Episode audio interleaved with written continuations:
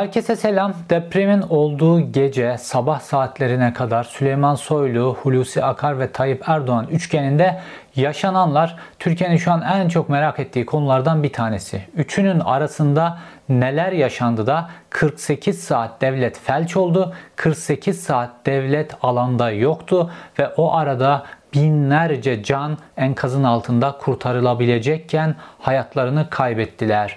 Bu üçünün arasında o gece yaşananları anlamak 48 saat devletin felç olmasının, felç olmasının nedenlerini anlamamız açısından da son derece önemli.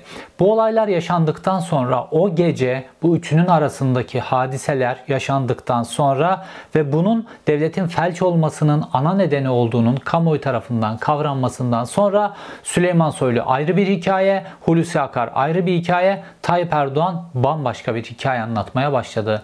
Peki üçünün arasında o gece o güçler dengesi içerisinde neler yaşandı? Niye bunlar yaşandı ve sonrasında devlet o kadar saat nasıl felç oldu? Tüm bunların ayrıntılarını vereceğim. Yine bilgi dolu, yine dop dolu bir videoyla karşınızdayım.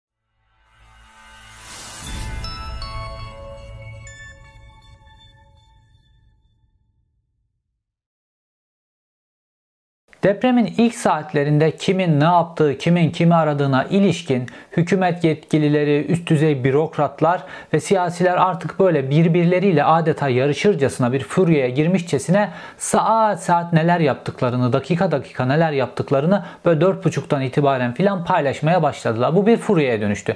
Benzer furyayı 15 Temmuz 2016'dan sonra da görmüştük. Orada da böyle kim ne saat ne yapmış, nereye gitmiş, ne demiş falan onları sürekli olarak paylaşıyor yaşıyorlardı. Benzer bir furyayla karşı karşıyayız. Peki devlet ve hükümet yetkilileri o saat 4.30'dan itibaren böyle çok sıkı temas içindelerse, birbirleriyle sürekli görüşüyorlar ve kendi altlarıyla da böyle sürekli olarak görüşüyor iseler neden 48 saat devlet alanda yoktu ve bu 48 saat kurtarılabilecek binlerce insan kurtarılamadı ve bunlar hayatlarını kaybettiler. Şu an öyle bir durumla karşı karşıyayız ki birazdan size bu hadisenin Süleyman Soylu cephesinde neler yaşandı, Hulusi Akar cephesinde neler yaşandı ve Tayyip Erdoğan buna karşı neler yaptı ve neden bu acizlik durumu ortaya çıktı. Bunun hepsini çok ilginç bilgilerle vereceğim. Fakat şöyle enteresan bir bilgi daha var.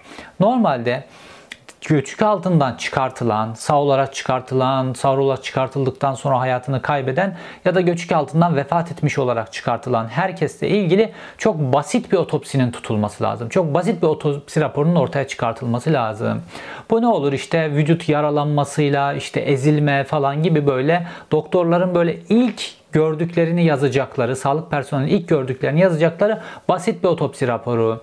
Bu otopsi raporları ısrarla tutulmuyor. Niye biliyor musunuz? Çünkü binlerce insan hiçbir vücut yaralanması almadan sadece hipotermiye girerek yani donarak hayatlarını kaybettiler. Yani vücutta hiçbir yara izi olmayan, hiçbir ezilme izi olmayan kişiler kayda girerlerse yarın bunlar işte bu yaralanmalar sebebiyle deprem nedeniyle üzerlerine göçük düşmesinin yol açtığı travmalar nedeniyle hayatını kaybetmediler bunlar. Bunlar soğuk nedeniyle donarak hayatını kaybettiler diye yorumlanabilir ve dolayısıyla o ilk 48 saat devletin olmamasının kaç bin kişinin hayatına mal olduğu bir şekilde ortaya en azından yorumlar yoluyla çıkartılabilir diye bu basit otopsi raporunu sağlık personellerine tutturmuyorlar ölü olarak buldukları, vefat etmiş olarak buldukları ya da hastanede vefat edenlerin hepsini çok hızlı biçimde gömüyorlar. Böyle kimin kim vurduya gidiyor neredeyse. Herkes pek çok kişinin kimliği dahi belirlenmeden sadece toprak altına konuluyor. Ondan sonra kayıp listelerinden insanlar yakınlarının çıktığını belirleyebilecek ya da belirleyemeyecek ya da bir ömür boyu yakınlarının o iş makineleriyle kaldırılan enkazla o enkazların döküldüğü yığınların içerisinde adeta yakınlarının moloza çevrilmiş moloz kategorisine sokulmuş olarak oraya yığıldığını düşünerek bir ömürlerini geçirmek durumunda kalacaklar. Şimdi olayın bir yanı. Çünkü kendi suçlarını gizlemek için bu organizasyonu yapmak zorundalar. Basit otopsi raporlarını çıkarmamak zorundalar. Şimdi gelelim tek tek figürler açısından olayın nasıl ilerlediğine. Bir numaralı figürümüz Süleyman Soylu. Süleyman Soylu'nun hayatındaki kırılma anlarının hepsi krizleri fırsata çevirmesiyle ilgilidir. Bu Doğru Yol Partisi'nde kariyerinin ilerlenmesi sürecinde de böyleydi. Doğru Yol Partisi krize girdikten sonra bir anda o krizi çok iyi değerlendirerek sonrasında da öğrendik. Bu değerlendirme sürecinde tamamen Sedat Peker ona destek vermiş bütün o kongrelerde ve o sayede Doğru Yol Partisi'nin genel başkanlığına seçilmiş. Ama Doğru Yol Partisi'nin içine girdiği krizi çok iyi değerlendirerek bir anda liderler kategorisine kendisini yükseltti. Normalde böyle bir profili olmamasına rağmen Soylu'nun temel özelliği kriz anlarını çok iyi değerlendirmek. Onun en iyi değerlendirdiği kriz anlarından bir tanesi de 15 Temmuz 2016'daki malum hadiseydi. Şimdi orada da Süleyman Soylu herkesin en çok konuşulabileceği tam konuşacağı noktayı seçti. Türkiye'de darbe, darbe girişimi falan deyince herkes TRT'den okunacak bildiriyi aklına getirir. Tamamen TRT'deki o bildirilerle eski televizyon filmlerinden artık ya da eski bu konuyla ilgili belgesellerden, haberlerden hep böyle TRT'nin o siyah beyaz ekranından okunan darbe bildirilerini hatırlıyoruz. Dolayısıyla insanların aklına darbe ile TRT birbirine eşitlenmiş durumda ve Süleyman Soylu da tam en iyi noktayı seçti. Pek çok bakan başka yerlere gitti. Meclise giden oldu, o oldu, bu oldu filan ama Süleyman Soylu en kritik noktayı seçti ve nasıl Doğru Yol Partisi Genel Başkanlığı seçilmesinde Sedat Peker'in de bunu doğruladığı biçimde, bütün detaylarını ifşa ettiği biçimde Doğru Yol Partisi Genel Başkanı olurken yanına bir mafya grubunu Sedat Peker gibi Türkiye'nin yeraltı dünyasının en büyük ismini alarak Doğru Yol Partisi Genel Başkanı seçildiyse 15 Temmuz gecesi de TRT'ye giderken yanına başka bir yeraltı dünyasından figür alıyor. Kimi? Ayhan Bora Kaplan alıyor. Bunun detaylarını pek çok videoda zaten anlattım. Fakat Süleyman Soylu bu krizi çok iyi fırsata çevirdi. O TRT'nin önünde yaptığı şov normalde aslına bakarsanız sonucu değiştirmekle ilgili hiçbir etkisi yok. Fakat o kadar iyi bir algı oturttu ki orada İçişleri Bakanlığı koltuğunu kaptı. Hem de kimden? Efkan Ala'dan. O Efkan Ala ki kendisi de 17-25 Aralık yolsuzluk operasyonlarını fırsata çevirmiş. 17-25 Aralık yolsuzluk operasyonlarında savcılığın ve mahkemenin gönderdiği emirleri hukuk devletini yok ederek yırtılıp çöpe atılmasını sağlamış, hukuk devletinin yok olup yerine polis devletinin kurulmasını sağlamış ve 17-25 Aralık operasyonlarından Tayyip Erdoğan'ın sıyrılmasındaki en kilit isimlerden biri olarak Başbakanlık Müsteşarlığından İçişleri Bakanlığı koltuğuna oturmuştu. Yani 17-25 Aralık gibi Tayyip Erdoğan için en kritik dönemde misyon icra etmiş, devleti yerle bir etme pahasına bu misyonu icra etmiş. Efkan Ala'dan öylesine bir hamle yaptı ki TRT'nin önünde Süleyman Soylu İçişleri Bakanlığı koltuğunu onun elinden aldı büyük bir krizi fırsata çevirme hadisesiydi. Süleyman Soylu benzer biçimde krizi fırsata çevirip liderlik kariyerinde, Adalet ve Kalkınma Partisi kariyerinde ve Türkiye'nin genelindeki bilinirliğiyle ilgili bir hamle daha yaptı. Pandemi döneminde hatırlarsanız inisiyatif alıp o sokağa çıkma yasağı ile ilgili bir açıklama yaptı. Fakat Tayyip Erdoğan artık ondan rahatsız olmaya başladığı dönemlerde ve Tayyip Erdoğan da bunu tersten kullandı ve Süleyman Soylu istifa noktasına kadar götürdü. Aslında Tayyip Erdoğan'a karşı Süleyman Soylu istifa ile kendisini koruma altına aldı. Sonrasında böyle troll ordularını çalıştırdı sosyal medyadan. Aman bakanım öyle bakanım gitme bakanım şu bakanım bu bakanım ve Devlet Bahçeli'nin de arkasında durması sayesinde Süleyman Soylu oradan yırttı. Yani orada bir krizi fırsata çevirme o pandemi döneminde de yapmıştı Süleyman Soylu. Pandeminin yıldızı olacaktı adeta. Fakat orada Tayyip Erdoğan'ın ters manevrasıyla neredeyse koltuğunu kaybediyordu. Ama Bahçeli sayesinde biraz da trollerin rüzgarıyla falan yırttı Süleyman Soylu. Benzer hamleyi bu sefer de bu deprem felaketinden sonra yaptı. Deprem yaşandıktan sonra Süleyman Soylu bu hadiseyi ikinci 15 Temmuz TRT hadisesi olarak adeta görüyor. 15 Temmuz'da TRT'nin önüne giderek nasıl İçişleri Bakanlığı koltuğunu kaptıysa bu sefer de bu depremde çok büyük inisiyatif alarak Sedat Peker'in mahvettiği imajını tekrar eski haline getirme ve kendisini Tayyip Erdoğan'ın kapanmaya başlayan Tayyip Erdoğan döneminin döneminin sonrasının en önemli figürlerinden biri haline getirmek için bir hamle yaptı. 75 bin İçişleri Bakanlığı'na bağlı kuvveti o gece hazır olmasıyla ilgili talimatlar veriyor. Jandarma ve emniyet personeli ve Süleyman Soylu öylesine bir planlama yapıyor ki zaten afet kendisine bağlı.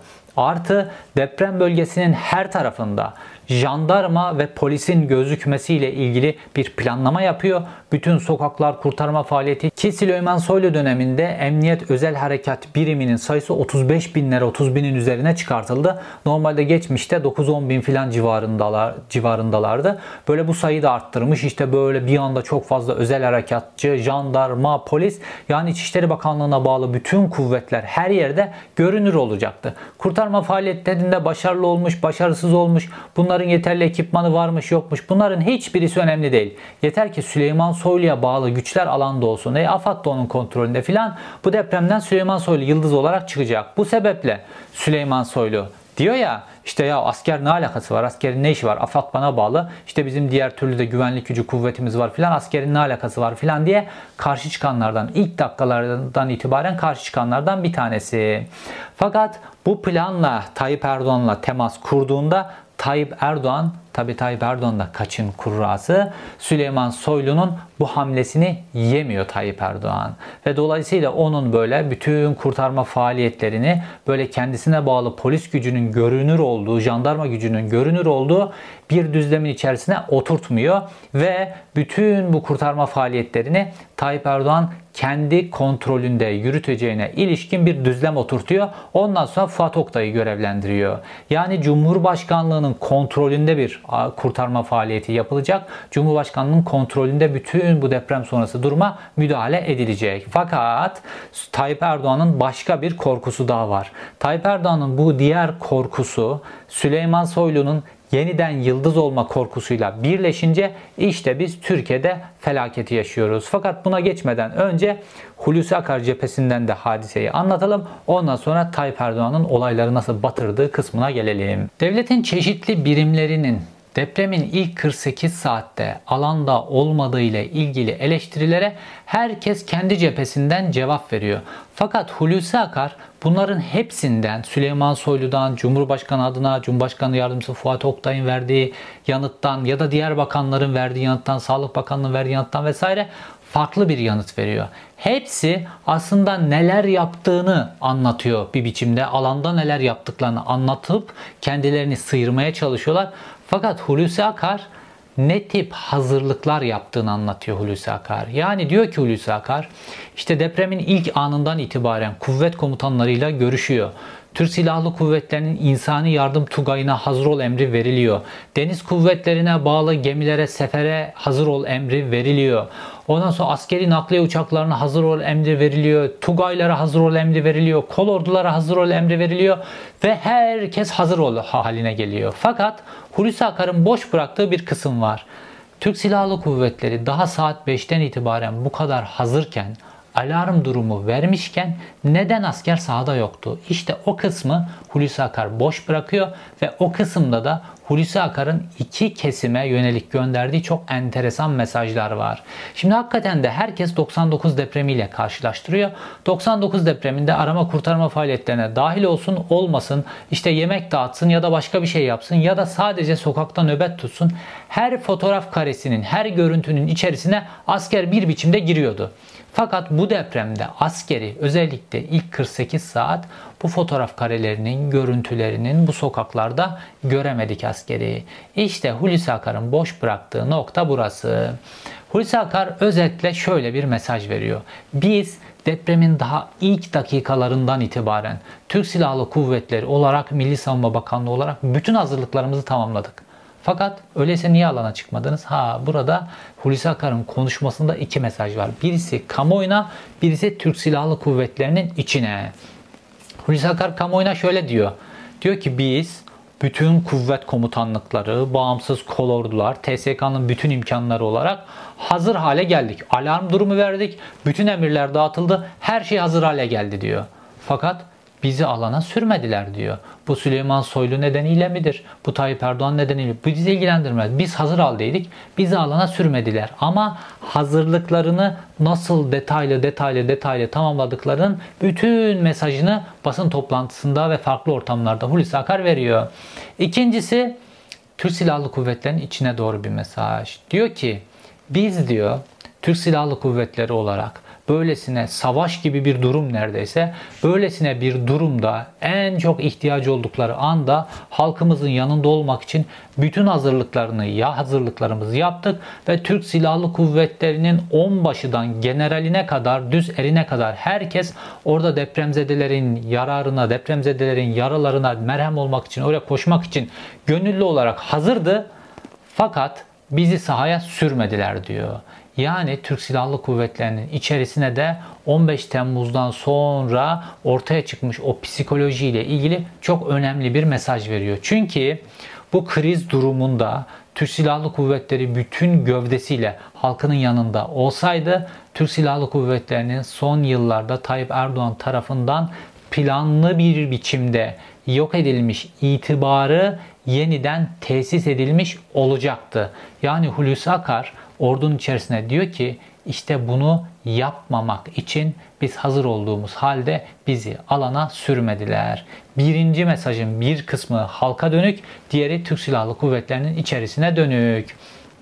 Peki gerçekten de Tayyip Erdoğan orduyu neden alana sokmadı? Şimdi Tayyip Erdoğan'ın burada iki kişiye yönelik yani Süleyman Soylu'ya yönelik ve Hulusi Akar ve onun şahsında Türk Silahlı Kuvvetleri'ne yönelik bir stratejisi var. Tayyip Erdoğan'ın zihninin arka planında sürekli olarak ordu beni devirecek diye bir düşünce var. Bundan bir türlü kurtulamıyor. Başkomutan olmasına rağmen bu düşünceden bir türlü kurtulamıyor. Herhangi bir askeri birliği ziyarete gittiğinde ya sen başkomutansın askeri birliği ziyarete gittiğinde orada onu karşılayacak olan askerlerin e, jarjörleri boşaltılıyor. Boş silah veriliyor ve silahlarının boş olduğu Cumhurbaşkanlığı korumaları tarafından kontrol ediliyor. Yani askerlere de güvenmiyor. Bu şekilde bir psikolojik travmanın içerisinde Cumhurbaşkanı Erdoğan. Dolayısıyla bundan kurtulamıyor. Şimdi Cumhurbaşkanı bu travmadan kurtulamadığını bildiği için de Hulusi Akar o gece askeri sahaya sürmek için gerekli baskıyı Cumhurbaşkanına yapmıyor. Sadece hazırlıkları tamamlamakla yetiniyor. Çünkü Tayyip Erdoğan'a normalde sorumluluğu gereği, halka olan sorumluluğu gereği Milli Savunma Bakanlığı pozisyondasın ve Milli Savunma Bakanı pozisyonu olarak bütün kuvvet komutanlıkları da sana bağlanmış 15 Temmuz'dan sonra. Yani aslında fiilen ordunun komutanı sensin ve ordunun komutanı olarak halkın yanında olmak zorundasın bu durumda. Fakat Tayyip Erdoğan'a çok bastırırsa biz olmazsak bu krizin içerisinden çıkılamaz diye bastırırsa ve belki de fiili durumlar yaratıp da orduyu halkının yanına gönderirse bunu Tayyip Erdoğan'ın o zihnindeki bütün bu kurtulamadığı kompleksleri nedeniyle kendisine fatura edeceğini, Tayyip Erdoğan'ın kendisinden çekinip kendisini yemekle ilgili bir adım atacağından korkuyor Hulusi Akar. Dolayısıyla baktığımızda bu deprem gecesinde yapılmayan işlerin hepsinde 3 tane figürün kendi siyasi ikbal hesaplarıyla ilgili mesele söz konusu. Süleyman Soylu öylesine bir kurtarma planı organize ediyor ki orada Türk Silahlı Kuvvetleri'ni tamamen oyunun dışına atıp tamamen kendisine bağlı AFAD, Emniyet Kuvvetleri, Özel Harekat filan bunlarla kurulmuş bir plan organize ediyor ve tek kahraman kendisi olacak. Tayyip Erdoğan da Süleyman Soylu'yu böyle bir krizden kahraman çıkan pozisyonuna sokmamak için Süleyman Soylu'nun yaptığı bu planı çöpe atıyor ve Süleyman Soylu'nun yaptığı bu planı adeta yemiyor. Sonrasında sorumluluğu kendi üstüne alıyor Tayyip Erdoğan. Fakat sorumluluğu kendi üstüne aldığında da Türk Silahlı Kuvvetleri'ni bu korkuları nedeniyle alana sürmüyor. Ve Hulusi Akar da Türk Silahlı Kuvvetleri'nin aralığına sürülmesiyle ilgili sorumluluğunun gereğini yerine getirip Tayyip Erdoğan'a baskı yapması gerekirken kendi ikbalini düşündüğü için bu baskıyı yapmıyor. Ve Tayyip Erdoğan da sorumluluğu bütün kendi üstüne alıyor. Fakat devletin mevcut planları var. Bu planlar çerçevesinde otomatik olarak devletin kurumlarının yapması gereken işler var. Bunların hepsini bütün bu müktesebatı çöpe atıp bütün deprem sonrasındaki kurtarma faaliyetleri, yardım faaliyetleri vesaire bunların hepsinde bütün puanların kendisine yazılacağı alelacele bir düzlem oluşturuyor Ve Fuat Oktay oraya gönderiyor. Yimpaş'ı batırmış. Yimpaş'ı bile yönetemeyecek bir adamı oraya götürüp bu büyük 10 ili kapsayan felaketi yönetmekle ilgili gönderiyor. O da zaten yüzüne gözüne bulaştırıyor. Yani onlara yaptırmıyorlar. İçişleri Bakanlığı'na yaptırmıyorlar. Milli Savunma Bakanlığı'na yaptırmıyorlar. Biz yapalım diyorlar. Kendileri de yüzlerine gözlerine bulaştırıp hadiseyi berbat ediyorlar. Ne oldu? O depremin gecesinde 3 tane figürün kendi aralarındaki satranç oyununun kurban oldu binlerce kişi. Bakın pek çok video yayınlanıyor. Bu videoları görebilirsiniz. TikTok'ta görebilirsiniz, Twitter'da görebilirsiniz, Instagram'da görebilirsiniz. Her yerde bu videoları görebilirsiniz. İnsanlar saatlerce değil, günlerce ses veren, yardım isteyen yakınlarının çığlıklarını duya duya onların ölümlerine şahit oldular. Ya böyle öylesine insan şahitlikler var ki yani insanlar bir şekilde ulaşıyorlar yakınlarını elleriyle tırnaklarıyla kazıyarak etraflarını boşaltıyorlar filan. Yakının bir uzvu sadece bir kolonun altında kalmış. Kimisinin kolu, kimisinin ayağı. Onu kaldırmakla ilgili bir tane alet lazım. O aleti iki gün boyunca, üç gün boyunca, dört gün boyunca hıçkıra hıçkıra, ağlayarak, sosyal medyadan feryadını duyurmaya çalışarak, Sokaklarda AFAD yetkililerini ikna etmeye çalışarak bir türlü o yardımı getiremiyorlar. Bir gün, iki gün, üç gün, dört gün ve yakınlarının o yığıntının altında soğuktan hipotermiye girerek ya da işte vücutları kangren olarak ölmelerine canlı canlı şahit oluyorlar. Bunların arasında çocuklar var, bunların arasında anneler var, bunların arasında evlatlar var. Ve bunların hepsi yani depremde bütün bu imar planları, inşaat yolsuzlukları filan bunların hepsi ayrı ayrı hesabı sorulması lazım. Fakat kurtarma faaliyetinde bu büyük alanda binlerce kişi kurtarılabilirdi. Fakat bu binlerce kişi bu üç tane adamın kendi siyasi ikballeri ve kendi siyasi ikballerini düşünerek yaptıkları işler ve yapmadıkları işler nedeniyle devletin 48 saat alanda olmaması nedeniyle bu binlerce kişi diri diri toprağa gömüldü resmen. Bunlar kurtarılabilecekken kurtarılmayan Türkiye Cumhuriyeti'nin halkı, ülkenin halkı bunlar. Fakat bu üç kişinin ayak oyunlarına kurban gittiler. Tayyip Erdoğan'ın derdi Türk Silahlı Kuvvetleri'nin dağınık görüntü vermesi Süleyman Soylu'nun Sedat Peker süreciyle dağılan itibarının tekrar toparlanamaması. Sadece buna odaklanmış durumda ve Tayyip Erdoğan da 15 Temmuz'a nasıl Allah'ın lütfu diyorsa bu deprem sürecinde de kendisine bir Allah'ın lütfu olarak çevirebileceğini düşündü Tayyip Erdoğan. Bununla ilgili algı yönetimleri yapıyorlar televizyonlarında onların da bunların da ve böyle bir Allah'ın lütfuna çeviririm ve kaybettiğim neredeyse netleşen seçimi bu şekilde bir Allah'ın lütfu gibi bu deprem sürecini bir şekilde bu halka yutturursam bu şekilde tekrar bir seçim kazanabilir miyim? Tayyip Erdoğan tamamen derdi bu. Deprem gecesi Tayyip Erdoğan'ın aklına ilk gelen şeyin bunu nasıl seçimlere yönelik kullanabiliriz şeklinde olduğuna garanti verebilirim size. Fakat bunu ispatlayamam. Tayyip Erdoğan'ın kafası bu şekilde çalışır. Şimdi de Fuat Oktay sayılmış alana bütün bu mahvettikleri süreçle ilgili Fuat Oktay bu süreci sıvamaya çalışıyor. Fakat bunu da becerebilecek durumda değiller. Bir de Doğu Perinçek cephesi var tabii ki. Bu Cumhur İttifakı'nın 3. sacaya şeklinde hareket eden Doğu Perinçek cephesi. Doğu Perinçek'in de böyle partilerin içerisinde adamları vardır. İyi Parti'nin içerisinde de Ahmet Zeki Uçok diye eski bir asker adamı var. O da böyle sürekli olarak şu teoriyi işliyor.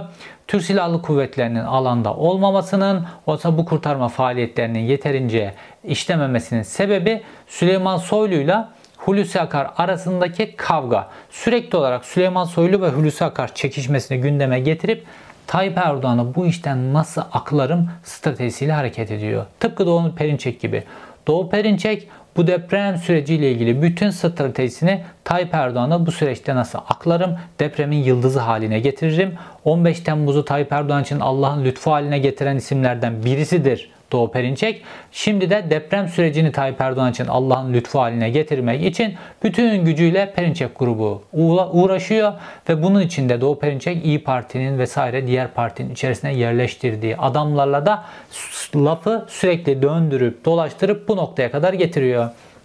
Süleyman Soylu onu planlamış, Hulusi Akar bunu planlamış. Nihayetinde Türkiye'deki bütün ipler Tayyip Erdoğan'ın eline bağlanmış durumda. Bütün sistem Tayyip Erdoğan'ın iki dudağının arasına konulmuş durumda. O gece sorumluluklarını yerine getirmek için inisiyatif almayan, Tayyip Erdoğan'a bastırmayan Süleyman Soylu da Hulusi Akar da tabii ki sorumludurlar.